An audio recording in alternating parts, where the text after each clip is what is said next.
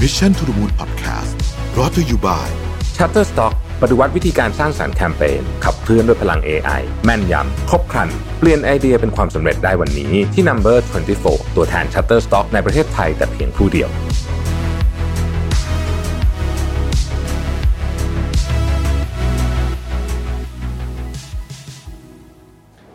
สวัสดีครับยินดีต้อนรับเข้าสู่ Mission to the Moon Podcast นะครับคุณอยู่กับรวิศ หาญอุตสาหะสำหรับ episode นี้เราได้รับการสนับสนุนจาก g a b l e นะครับบริษัท Tech Enabler แนวหน้าของประเทศไทยนะครับเคยสังเกตไหมครับว่าโลกของเราเนี่ยเปลี่ยนแปลงไปมากแค่ไหนนะครับราว 20-30 ปีก่อนเนี่ยเป็นยุคของอินเทอร์เน็ตที่เพิ่งเข้ามามีบทบาทในชีวิตคนไม่นานนะครับและเมื่อสัก 20 กว่าปีที่แล้วเองเนี่ยนะครับก็เกิด .com bubble burst นะฮะและในปี 2000 ชาวอเมริกันเพียงครึ่งหนึ่งเท่านั้นเองที่มีอินเทอร์เน็ตบ้านใช้นะครับ แต่ภาพมันปัจจุบันไม่เพียงแค่แทบทุกบ้านจะมีอินเทอร์เน็ตใช้ แต่ว่าเทคโนโลยีอย่างอัจฉริยะมากขึ้น มีประสิทธิภาพมากขึ้น และเชื่อมโยงถึงกันมากขึ้นด้วยนะครับ เราสามารถคุมอุปกรณ์ไฟฟ้าในบ้านต่างๆเนี่ยแค่กดผ่านโทรศัพท์เครื่องเดียวนะครับหรือใช้คำสั่งเสียงอุปกรณ์และซอฟต์แวร์ต่างๆ มากมาย ที่เราใช้ตั้งแต่ตื่นจนนอนนะฮะแล้วก็รวมไปถึงตอนที่มีโควิด -19 เนี่ยเราก็ใช้เทคโนโลยีมากขึ้นกว่าเดิมด้วยนะครับในการทำงานจากที่บ้าน โลกที่เต็มไปด้วยความเปลี่ยนแปลง และพฤติกรรมของมนุษย์ที่เปลี่ยนแปลงตามนี้เองส่งผลให้ภาคธุรกิจต้องเรียนรู้ที่จะปรับตัวให้เร็วขึ้นนะครับ แล้วก็มีกระบวนการในการนำเทคโนโลยีเข้ามาใช้ในการทำงาน เพื่อให้องค์กรอยู่รอด แล้วก็เติบโต แล้วก็เพิ่มประสิทธิภาพในยุคนี้นะครับการนำเทคโนโลยีเข้ามาใช้ในการทำงานในองค์กรในยุคนี้เราอาจจะเรียกชื่อที่เราคุ้นหูก็คือ digital transformation นั่นเองนะครับ ใน episode นี้เนี่ยผมจะพาไปรู้จักโลกที่มีความผันผวนสูง หรือว่า VUCA world นะครับว่ามันคืออะไรและส่งผลกระทบยังไง แล้วก็ Digital Transformation ที่เราพูดถึงกันบ่อยๆเนี่ยนะฮะมีประโยชน์ด้านใดบ้าง องค์กรจะเริ่มต้นให้ความสำคัญกับเรื่องนี้ได้อย่างไรนะครับผมเกริ่นเกิดเรื่องความเปลี่ยนแปลงไปแล้วข้างต้นเนี่ยนะฮะและอยากจะชวนท่านฟังหลายคนนะให้สังเกตว่าโลกทุกวันนี้เต็มไปด้วยความเปลี่ยนแปลงจริงๆนะครับแต่ลักษณะของโลกที่เป็นอยู่นี้เนี่ย จริง ๆ แล้วเนี่ยมันมีชื่อเรียกด้วยนะว่า VUCA world หลายท่านอาจจะคุ้นๆอยู่แล้วนะฮะมันย่อมาจาก volatility ตัว V นะฮะแล้วก็ตัว U นี่คือ uncertainty นะฮะความไม่แน่นอนตัว C มาจาก complexity นะฮะความซับซ้อนแล้วก็ตัว A คือ ambiguity หรือว่าความคลุมเครือนั่นเองนะครับรวมกันเป็นคำว่า VUCA world ก็คือ volatility uncertainty complexity แล้วก็ ambiguity นะครับ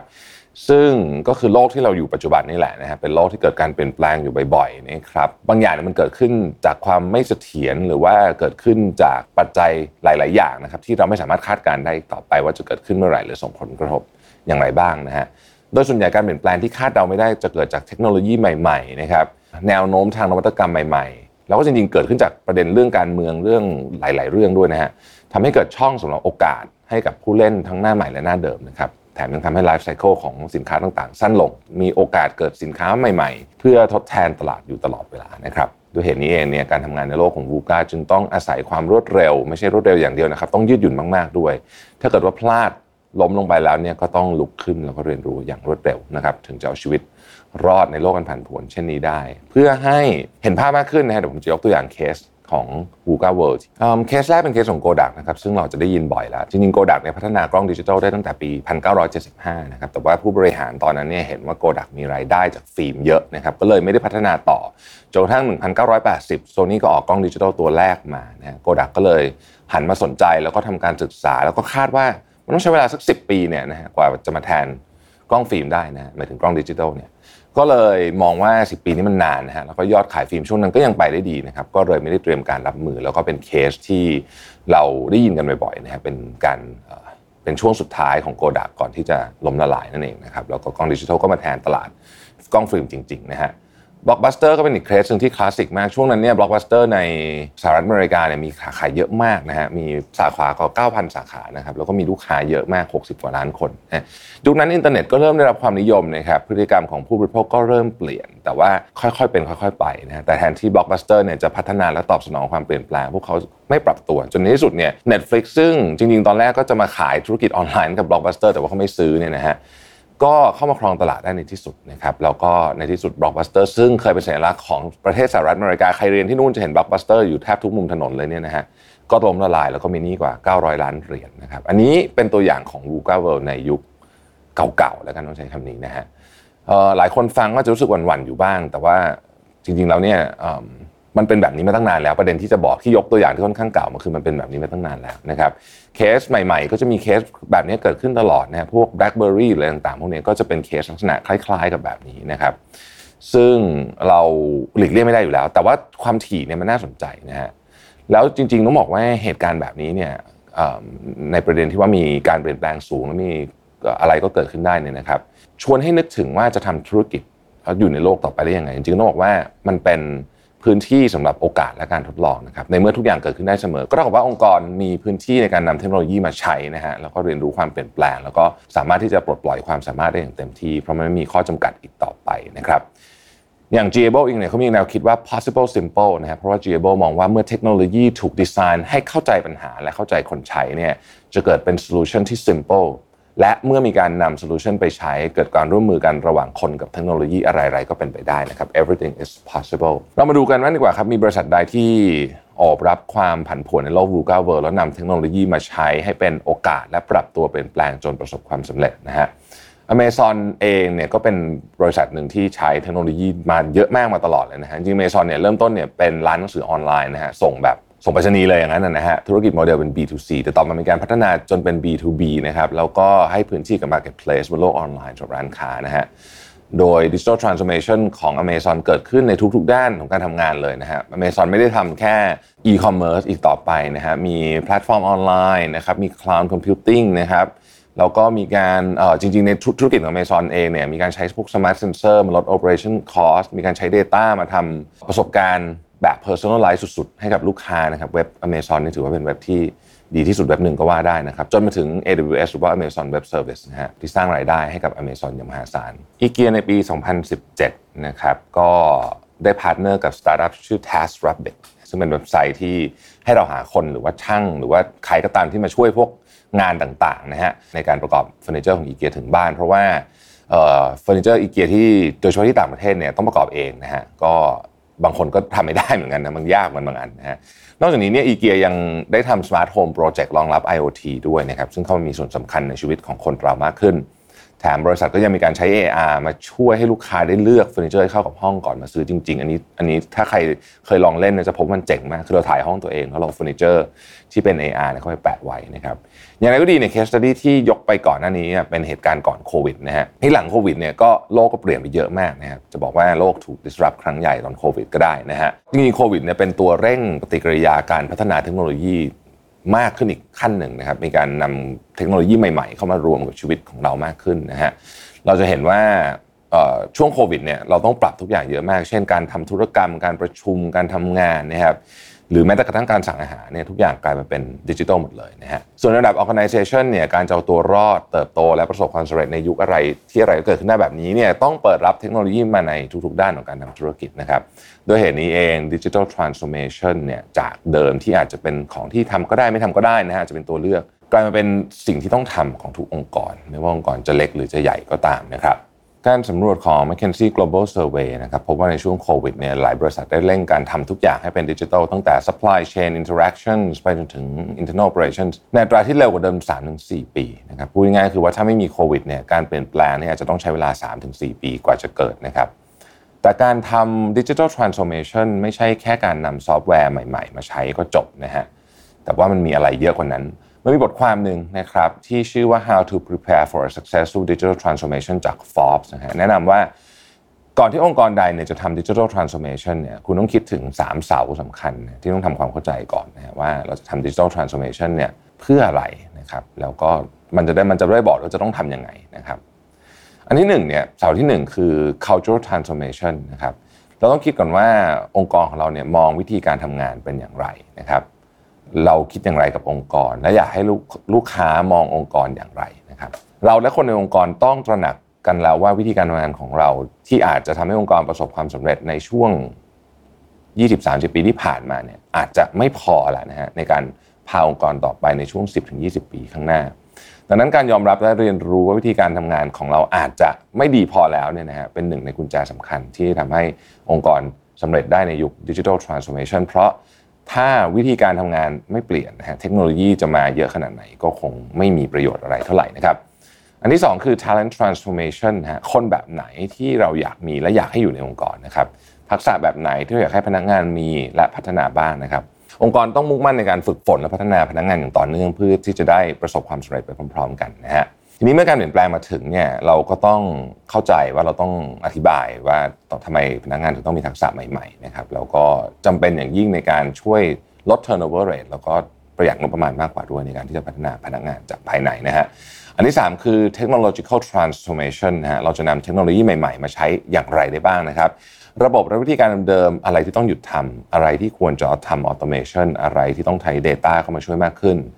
นอกจากคำถามที่ต้องตอบเหล่านี้แล้วยังต้องดูด้วยว่าเทคโนโลยีที่นำมาปรับใช้เหล่านี้เนี่ยแก้เพนพอยต์ขององค์กรจริงไหม หรือตอบโจทย์ความต้องการลูกค้าของเราหรือเปล่านะครับ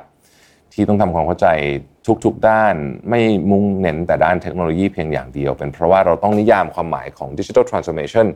ที่องค์กรเราต้องการให้ได้ก่อน ไม่เช่นนั้นจะเป็นการที่เราไปลงทุนเทคโนโลยีแบบผิดจุดนะครับเราก็ไม่ได้ช่วยแก้ปัญหาอะไรแถมอาจจะกลายเป็นสังคอสคนไม่ใช้อีกต่างหากนะครับ ผู้สนับสนุนของเราอย่าง g จ b o ก็เห็นเช่นเดียวกันว่าต้องเข้าใจ 3 เสาแล้ว three pillars อันนี้ซะก่อนนะครับเพราะว่า g จ b o เองเนี่ยเขาก็มีความมุ่งมั่นนะฮะที่จะนำศักยภาพของเทคโนโลยี มาสนับสนุนให้ลูกค้าแข่งขันได้ในโลกดิจิทัล เพิ่มโอกาสและความเป็นไปได้อย่างไม่มีขีดจำกัด แต่เขาเชื่อว่าการจะสร้างโอกาสทางธุรกิจอย่างทวีคูณนี้เนี่ยจำเป็นจะต้องมี 3 อย่างด้วยกันนะครับนั่นก็คือ corporation people แล้วก็ technology นะครับ ถ้าใช้เปรียบเทียบหลักคิด 3 องค์ประกอบนี้ของ g a b l e กับ 3 พิล่าที่เล่าไปนะฮะ corporation นี่ก็อาจจะเป็นเหมือนกับ cultural transformation นะเราต้องเข้าใจก่อนว่าตอนนี้องค์กรของเราเป็นอย่างไร มีวิธีการทำงานแบบไหน มีจุดมุ่งหมายอะไรนะครับ การเป็นองค์กรที่มีวิสัยทัศน์และอนาคตที่ชัดเจน จะนำไปสู่ความเข้าใจและการแก้ปัญหาของธุรกิจได้อย่างถูกต้องในอันดับต่อไปนะฮะข้อที่ 2 people คือ talent transformation นะฮะทักษะแบบไหนที่เราต้องการในองค์กรพอเราเข้าใจแล้วเนี่ยเรามีการสร้างทักษะเหล่านี้ขึ้นมา จะนำไปสู่การพัฒนาขีดความสามารถและการร่วมมือของคนในองค์กรนะครับเทคโนโลยีก็เท่ากับ technological transformation นั่นเองนะฮะก็เข้าใจว่าบทบาทของเทคโนโลยีในองค์กรจะเป็นยังไงนะครับต้องการจะเอาเทคโนโลยีแบบไหนเข้ามานะครับต้องการโซลูชันแบบไหนในธุรกิจนะฮะเพื่อที่จะนำไปสู่โอกาสในการเติบโตและแข่งขันได้ในตลาดธุรกิจนั่นเองนะครับ ความเป็นไปได้อย่างไม่มีที่สิ้นสุดและโอกาสในการเติบโตบนโลกธุรกิจจะเกิดขึ้นได้ก็ต่อเมื่อมี 3 องค์ประกอบนี้นะครับได้แก่ corporation people แล้วก็ technology ครับซึ่งเป็น 3 หัวใจหลักในการพัฒนาอย่างที่ g a b l e เชื่อและใช้ในการมุ่งมั่นพัฒนาตัวเองให้เป็น trusted tech enabler partner for business resilience หรือว่าผู้นำศักยภาพความพร้อมของเทคโนโลยีในทุกๆด้านนะฮะเพื่อผลักดันและสนับสนุนลูกค้าให้สามารถทำการแข่งขันได้ในโลกดิจิทัลนั่นเองนะครับ ในยุคของ VUCA World ที่เต็มไปด้วยความไม่แน่นอน และการเปลี่ยนแปลงทางธุรกิจที่รวดเร็วและรุนแรงนะครับ ธุรกิจต้องปรับตัวให้เป็นดิจิทัลมากกว่าเดิมนะฮะต้องเป็น digital first นะฮะแล้วก็ต้องบอกว่ามันจะมีการลงทุนเรื่องนี้ค่อนข้างเยอะนะฮะพอสมควรทีเดียวนะครับ ทีมไอทีขององค์กรเนี่ยก็ไม่ได้ทำหน้าที่แค่ซ่อมอินเทอร์เน็ตหรือว่าซ่อมเครื่องคอมพิวเตอร์เวลามีปัญหาอีกต่อไปนะฮะทีมไอทียุคใหม่เนี่ยต้องเป็นผู้ขับเคลื่อนโซลูชันใหม่ๆ ซึ่งจะทำให้ทีมงานทำงานได้ดีมากยิ่งขึ้นในยุคนี้นะครับตั้งแต่การสรรหาซอฟต์แวร์ใหม่ๆ ไปจนถึงการเพิ่มความปลอดภัยทางไซเบอร์ซึ่งเรื่องเหล่านี้เนี่ยจริงๆ เป็นเรื่องท้าทายมากนะฮะในการรับมือแล้วก็หลาย ๆ องค์กรยังไม่รู้ด้วยซ้ำว่าจะเริ่มตรงไหนดีนะครับอีกหนึ่งทางออกสำหรับธุรกิจที่อยากทำ digital transformation และประสบความสำเร็จในยุคนี้นะครับแต่ไม่รู้จะเริ่มตรงไหนคือการปรึกษาคู่คิดด้านเทคโนโลยีอย่าง g a b l e ผู้สนับสนุนของเราในวันนี้นั่นเองนะครับ j a b l e คือบริษัทผู้นำด้าน Tech Enabler ที่มาพร้อมกับประสบการณ์มากกว่า 33 ปีนะครับและพร้อมเป็นเพื่อนคู่คิดด้าน IT และ Digital Solution ให้คุณทำให้เทคโนโลยีกลายเป็นเรื่องง่าย และพาธุรกิจของคุณมุ่งสู่ความสำเร็จได้จริงนะครับ ดังสโลแกนที่ว่า possible simple ที่มาของสโลแกน possible simple เนี่ยเกิดจากความเชื่อนะครับที่ว่าเทคโนโลยีที่ดีที่เข้าใจวิสัยทัศน์ปัญหา และคนใช้จะกลายเป็น solution ที่ simple หรือว่าง่ายไม่ซับซ้อนแก้ปัญหาได้จริงนะครับหลักนำไปใช้ก็จะส่งผลดีนะฮะอะไรๆก็จะ possible ได้เป็นไปได้ทั้งนั้นนะครับซึ่งจะนำมาสู่โอกาสและความสำเร็จมากมายทางธุรกิจ ในฐานะ Tech Enabler ในบริการของ g a b l e เรียกได้ว่าครบวงจรมากๆเลยนะครับไม่ว่าจะเป็น 1บริการด้าน Cyber Security นะฮะ การจัดการด้านความปลอดภัยทางไซเบอร์ ซึ่งช่วยป้องกันระบบและข้อมูลของลูกค้าจาก Cyber Attack ที่เกิดขึ้นบ่อยมาก ๆ ในปัจจุบัน แล้วก็สร้างความเสียหายกับธุรกิจเป็นอย่างมากนะครับ บริการที่2นะครับคือ Cloud Data Center Modernization นะครับบริการปรับศูนย์ข้อมูลให้มีความทันสมัยและอยู่บนระบบ Cloud เพิ่มความคล่องตัวสะดวกและการเข้าถึงข้อมูลจากที่ไหนก็ได้ ที่ช่วยให้องค์กรทำงานได้อย่างมีประสิทธิภาพมากขึ้นนะครับอันที่ 3 คือ Manage Tech Service นะฮะให้บริการด้าน IT Service และ Operation Management เพื่อช่วยวางแผนจัดการและให้บริการด้าน IT ที่มีประสิทธิภาพดีมากยิ่งขึ้นนะครับ4คือ Data and Analytics นะฮะจัดเก็บข้อมูลอันมีปริมาณมหาศาลของบริษัทมาคลีนแล้วก็วิเคราะห์ เพื่อใช้ประโยชน์ในทางธุรกิจไม่ว่าจะเป็นการตัดสินใจ การหาลูกค้าใหม่ การรักษาลูกค้าเดิม การเพิ่มประสิทธิภาพการทำงานและอื่น ๆ อีกมากมายนะครับ และห้าม Digital Business and Application ออกแบบพัฒนาผลิตภัณฑ์ดิจิทัลที่ตอบโจทย์ทางธุรกิจทาง Digital Product และ Digital Application Service พาธุรกิจของลูกค้าให้เป็นผู้นำตลาดอย่างยั่งยืนนะครับ บริการหลักที่ถือว่าเยอะและครบวงจรมากๆแล้ว แต่ g a b l e เองก็ยังมี Tech Spin-off บริษัทในเครือนะฮะ ได้แก่ Blend Data Insight Era แล้วก็ Mverve นะฮะ Blend Data นะครับ มุ่งพัฒนา Blend Data Enterprise Big Data Platform ที่ช่วย ให้การบริการจัดการข้อมูลขนาดใหญ่ขององค์กรเป็นเรื่องง่ายและรวดเร็วนะครับ Insight Era ผู้ให้บริการมาเทคแบบครบวงจรนะครับตอบโจทย์การวิเคราะห์ข้อมูลการตลาดทุกมิตินะฮะแล้วก็ Mverse นะฮะผู้ให้บริการ PropTech Platform นะครับระบบบริการจัดการพื้นที่เช่าสำหรับสังหาริมทรัพย์นะครับช่วยการบริหารจัดการพื้นที่เช่าเนี่ยเป็นเรื่องง่ายขึ้นนะครับ ท่านั้นยังไม่พอนะครับ g a b l e ยังเป็นพันธมิตรกับบริษัทเทคโนโลยีชั้นนำระดับโลกในด้าน Modern Digital Solution Enterprise Business Solution และ IT